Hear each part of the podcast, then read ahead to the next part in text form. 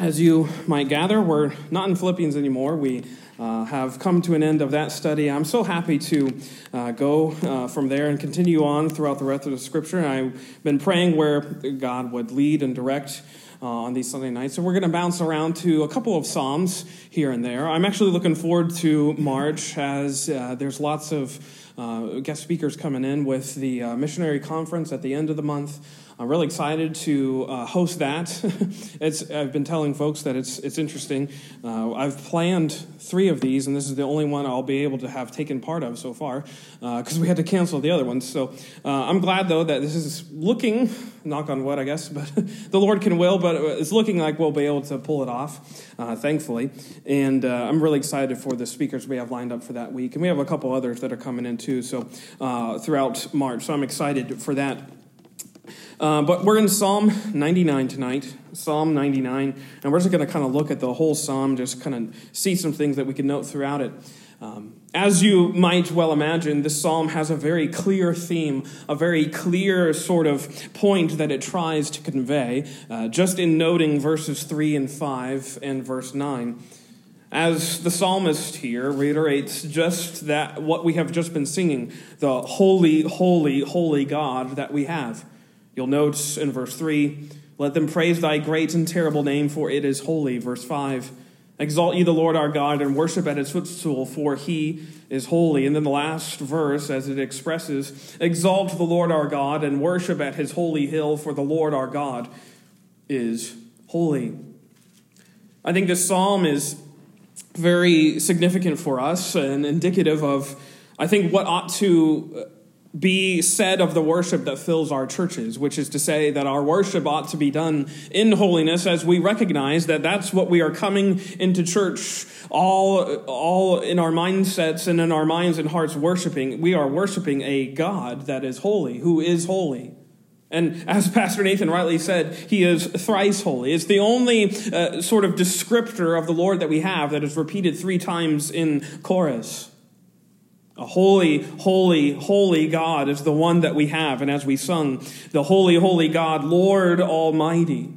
It's a remarkable hymn, and it drives us to just see just how expansive, how massive this God is. That's what it is driving us. But it, it's not just a hymn with beautiful words, it's a hymn that drives us to see this one as, it, as we have you can go to those particular scriptures it's, it's derived right out of that Isaiah chapter 6, verse 3 is where that hymn basically comes from. And I'll, I'll try and read it real quick. Isaiah 6, verse 3, uh, if I can turn there, has records for us this little chorus that we have for us in glory.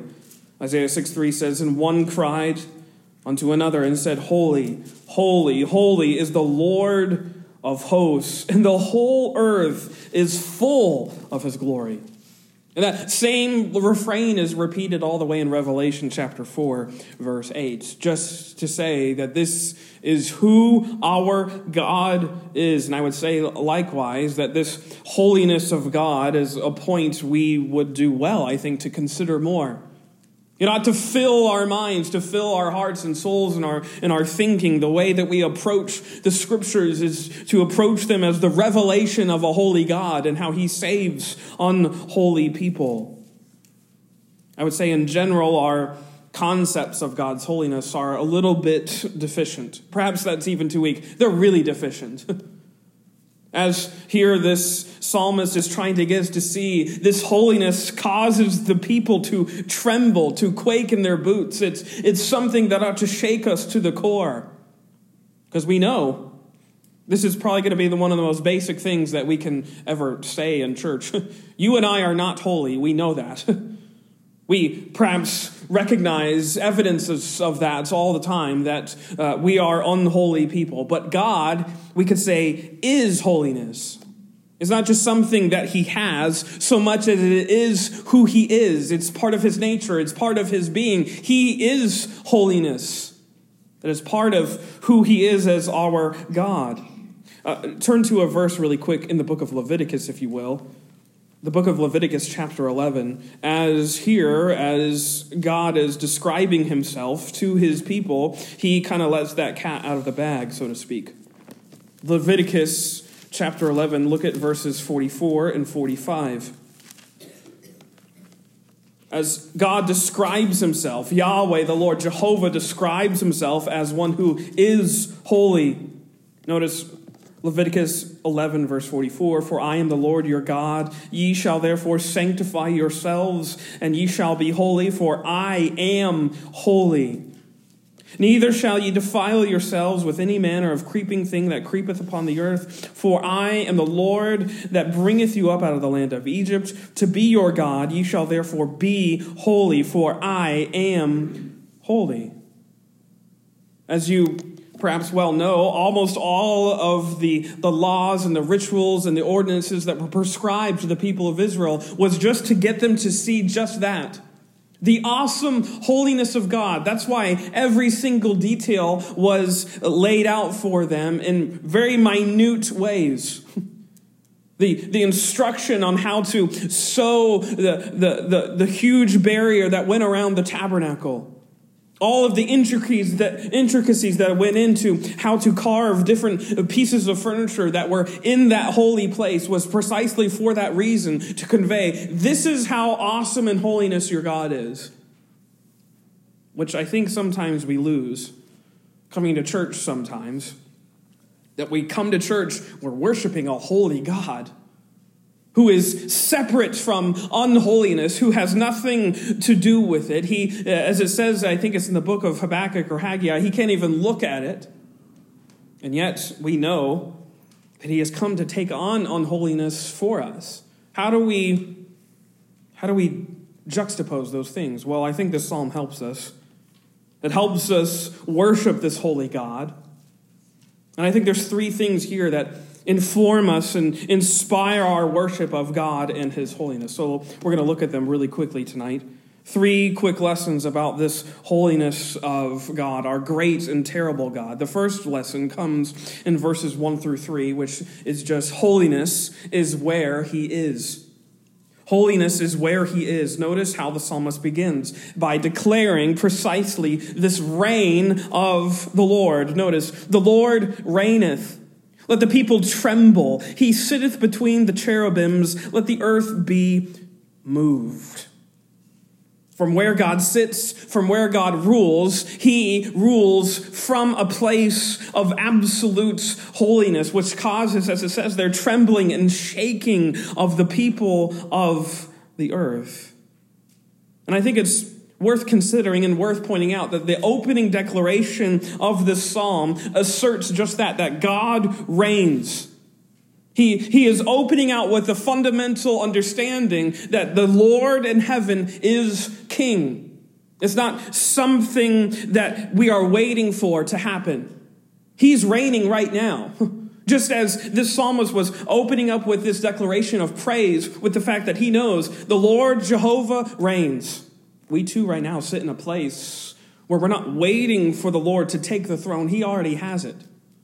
He's already in rule. Yes, we are waiting for, we could say, the physical reign of the Lord Jesus on earth.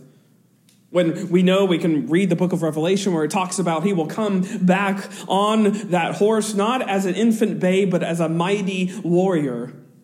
We're waiting for that day as the day we are uh, eagerly anticipating. But that doesn't negate the fact that even right now, even in this very hour, he is reigning. We can declare the same thing. The Lord reigneth. And he's sitting on that holy throne. Notice, the Lord reigneth, let the people tremble. He sitteth between the cherubims. Let the earth be moved. The Lord is great in Zion, and he is high above all the people. He's ruling from a place of holiness, from a place of dominion that is indicative of who he is. He's a God who is supremely holy and pure and righteous. Go over back a couple pages to Psalm 11, the 11th Psalm. And just, we're going to come to this in a, in a little bit as well, come back to it. But for the moment, just look at verse 4. Psalm 11, verse 4. Notice what David here exalts of the Lord. Notice Psalm 11:4 says, "The Lord is in his holy temple. The Lord's throne is in his heaven. His eyes behold, his eyelids try the children of men." He sits from that seat as this holy judge, as he says, beholding and trying the children of men, sitting from that place of holiness, ruling and reigning from a seat of power, from a seat of sovereignty.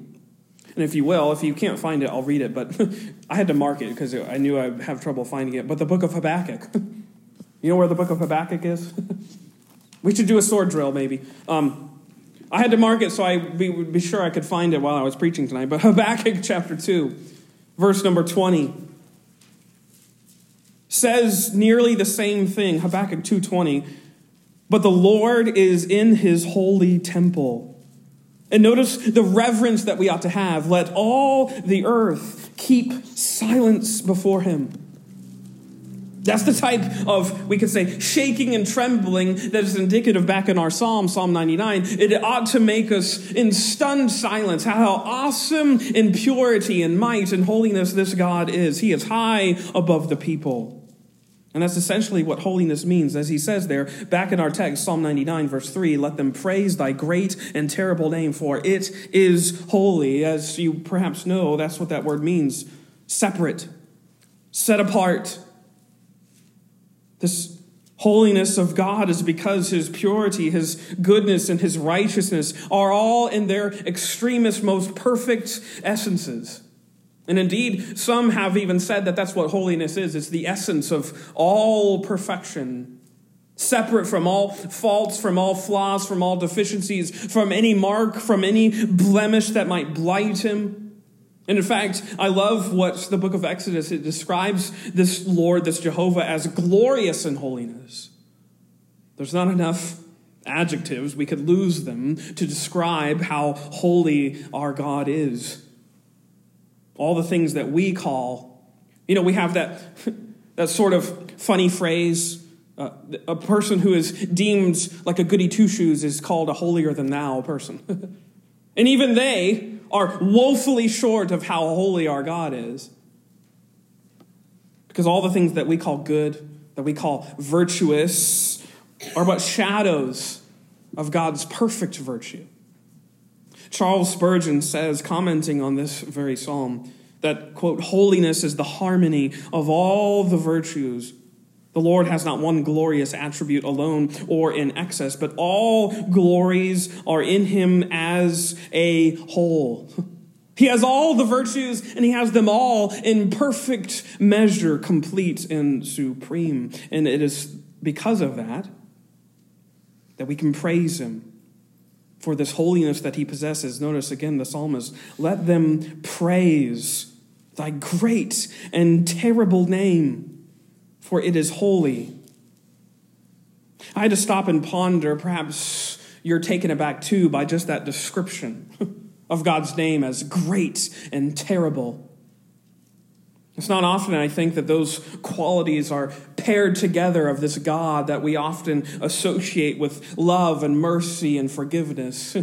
But here, I think the psalmist is rightly uh, wanting to get our minds back onto this one who is very much high and lifted up, this God who is high above the heavens, sitting from that holy throne. He is perfect in holiness. He's great and terrible, having nothing to do with those and those things that are unholy, which, as he already has said in verse 1, it ought to make us quake in our boots.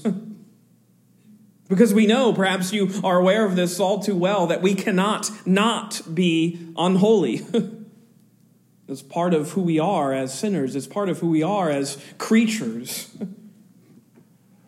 Saved from God's holiness working in us through His Spirit by His grace, we cannot ever do anything holy.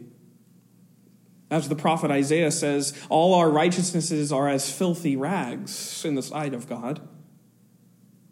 Which is just to say that in praising this great and terrible and holy name of God, we are exalting the fact that He is ever high and above us. And I think what I'm trying to say is best captured, perhaps, by none other than C.S. Lewis.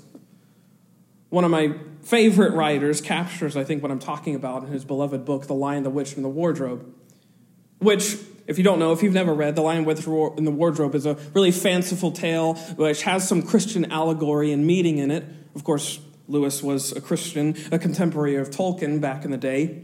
And he wrote his book to sort of capture the story of Christianity with some fanciful creatures, which by that I mean there's talking beavers and talking fauns and all that kind of stuff, which is, if you're not into that, it's fine. You can still get the gist of this. but essentially, there's four, uh, two sons of Adam and two daughters of Eve, and they come into this magical world of Narnia and they, they find themselves in the home of Mr. and Mrs. Beaver, and they're having this wonderful conversation with them. And the conversation turns to talking about this one, Aslan, the lion, who roams the world, but he's been missing for a while. And Aslan, as you might know, in this wonderful overarching story of Lewis's tales, he's uh, essentially the Christ figure of all these stories. I love how they describe him in this scene. Susan, one of the daughters, she chimes in, Who is Aslan? And Mr. Beaver is quite surprised. He says, Aslan? Why, you don't know? He's the king, he's the lord of the whole wood. He's the son of the great emperor beyond the sea. Don't you know who is the king of the beasts? He is Aslan, the lion, the great lion. And anyone who can appear before Aslan without their knees knocking, they're either braver than most or else just silly. And Lucy asked logically, Then he isn't safe. Safe, said Mr. Beaver. Who said anything about safe? Of course he isn't safe, but he's good. He's the king, I tell you. Which I just love that description of this fearsome, awesome king of the wood, Aslan. He's good, but not necessarily safe. He's a lion, after all. But he is filled with goodness and I think maybe I'm reading into the psalmist's words here, but that's what I get. That's the picture I get when he describes this holy God that we have as one who is great and terrible. He is a God who is in the highest degrees of holiness, of, of, of, of, all things perfect and just and good and terrible, and yet he is filled with greatness and goodness for people as puny as you and I. He's a, he's a God who is great and terrible, good but not safe. He is holy, I tell you, invoking the words of Mr. Beaver. Holiness is where he is. Number two, our second lesson. Holiness is what he does. Holiness is where he is. Holiness is what he does. It's intrinsic to this God. It's inherent to his nature, yes, but it's also very suggestive of what he does in us and for us and through us. It describes his purposes that he designs to purpose in this world. Notice verse 4. The king's strength also loveth judgment. Thou dost establish equity. Thou executest judgment and righteousness in Jacob. Exalt ye the Lord our God and worship at his footstool, for he is holy. The God who is holiness, is part of his being and his nature, it's part of who he is, loves, as it says, justice and judgment. All of his doings, all of his actions and words and thoughts, all of the things that he executes and performs are just that. They're just and right and perfect. And this is what he has endeavored and purposed to establish, as he says here. Thou dost establish equity. Thou executest judgment and righteousness in Jacob. He is describing, the psalmist as he's encouraging all the people to, uh, to recognize that this is what God is doing in and through them. He is establishing a kingdom of justice full of people who have been made just. That's what is meant when we pray that beloved Lord's Prayer, Thy will be done, Thy kingdom come. We're invoking this very thing, the very idea that he, he is coming into this world and establishing a kingdom of justice and equity and righteousness and holiness, which likewise means all of those things that are opposite of that. They will be done away with. They will be crushed under this Lord of all things, this Lord who is great in Zion, this King of all the wood. He will destroy everything that is unholy. And in that place, he will establish this kingdom of absolute truth. Go back again to Psalm chapter 11. If you kept your finger there, you were smart, perhaps. But just listen to this psalm. Notice how the psalmist, again, uh, a, psalmist, a psalm of David, describes just exactly what this holy Lord does. Notice verse 1 In the Lord put I my trust.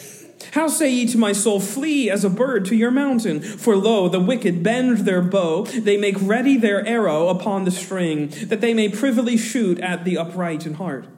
If the foundations be destroyed, what can the righteous do? The Lord is in his holy temple. The Lord's throne is in, is in heaven. His eyes behold, his eyelids try the children of men. The Lord trieth the righteous, but the wicked, and him that loveth violence, his soul hateth. Upon the wicked he shall rain snares, fire, and brimstone, and an horrible tempest. This shall be the portion of their cup. For the righteous Lord loveth righteousness. His countenance doth behold the upright. This is what God does. This one who is holy, he performs, establishes, inaugurates holy in a place that is unholy. Spurgeon, again commenting on this very same portion of the psalm, says, The Lord our God demolishes every system of injustice, and right alone is made to stand. That's what this psalm is trying to get us to see. This is what we are praying for when we say, Thy kingdom come. It's, yes, the demolition of unholiness and the establishment of holiness as the Lord intended, with every enemy made to be his footstool.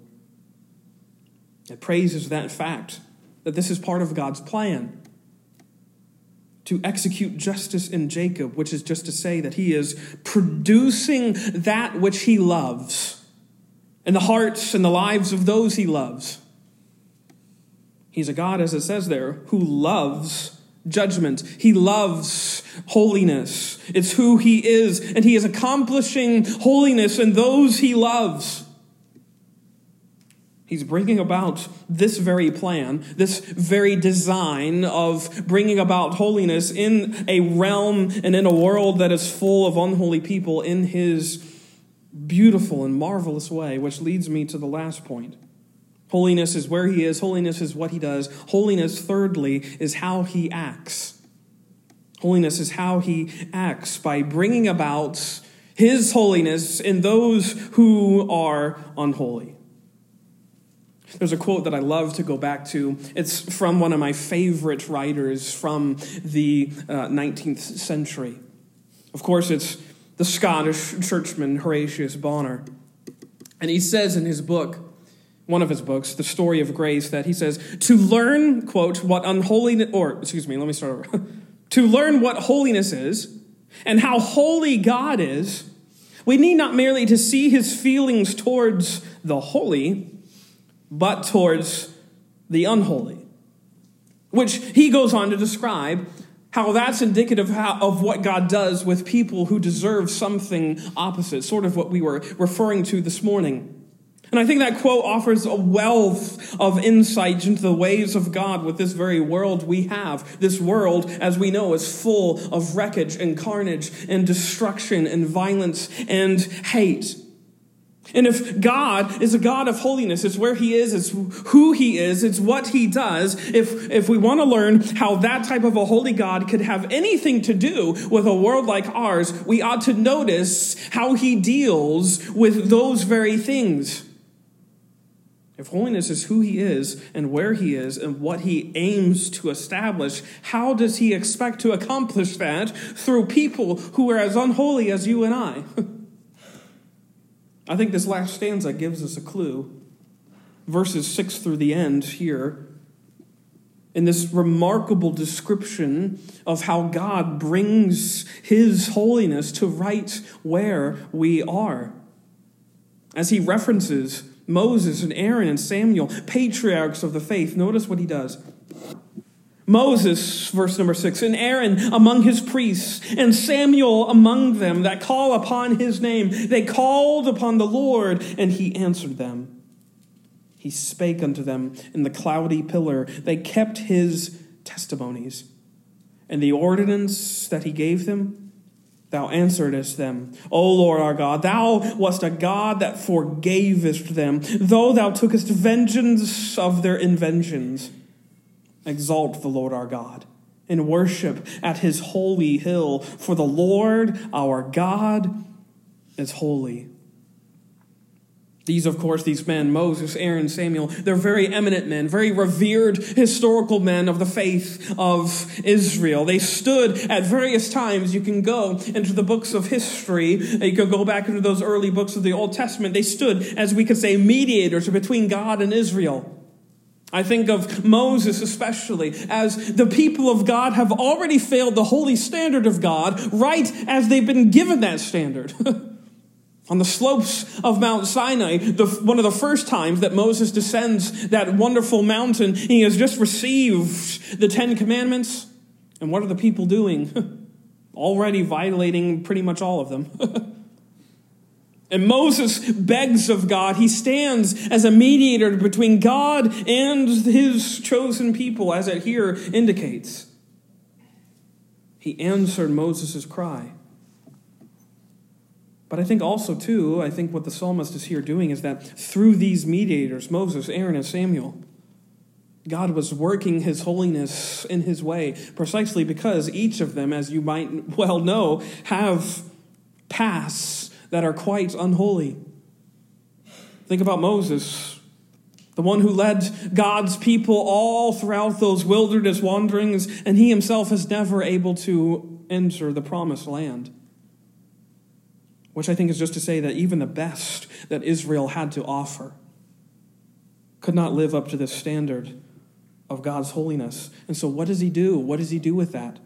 Verse number eight Thou answerest them, O Lord our God, thou wast a God that forgavest them, though thou tookest vengeance of their inventions. He answered these cries uh, for mercy and pardon from his people while also punishing their wrongdoing. That's essentially what the psalmist is referring to. Yes, you forgive them. Yes, you clear their name eternally, but there are still ways in which you punish them for their iniquities. Which I think this, then, this psalm gives us just such a wonderful picture of this holy mercy, and we could call it righteous grace, which fills our songs. As he says there, because of that, verse number nine, exalt the Lord our God and worship at his holy hill, for the Lord our God is holy. And he's holy because he's forgiving, and he's forgiving in his holiness. The one and the other are not opposite, they don't run out of tandem with each other. God's forgiveness isn't leniency, he's not being excusing of unholiness. It's not a cheat code. It's not somehow a sneaky way God, God got around his own system. Actually, an opposite of that, he kept everything perfectly. It is forgiveness, which is in absolute keeping with his holiness. And that's what makes it good news. It doesn't subvert the law in some sort of cheating way. It keeps it brilliantly for us by the perfections of his only begotten Son. That's the brilliance of the gospel. It upholds this holy God and it allows for unholy people to be forgiven. What a master stroke of this God! This great and terrible King who, as Paul says, is the just and the justifier of all them who believe. That's how he does it. He remains just while justifying those who should be condemned, and it's all in keeping with this holiness. Therefore, in every single way, we can praise this holy, holy God. We can praise Him praise Him unendingly, praise Him forever, praise Him remarkably as we note all the ways in which His holiness is being borne out in us through His Spirit, by His Word, by the people we are called to be around. And that's what gives us a tremendous sense of calling, does it not? That the kingdom God is establishing, He's establishing through us by His Word. We are called to live lives of holiness, which again doesn't mean that it's up to us. It means that it's up to our dependence on His Spirit working through us, knowing that the Lord reigns. And His kingdom is coming. His kingdom will be established. It's not something that might happen, it's not a hope so, it will. And He is King even now. He is our great and terrible Father. He is good. He is holy. Let us pray.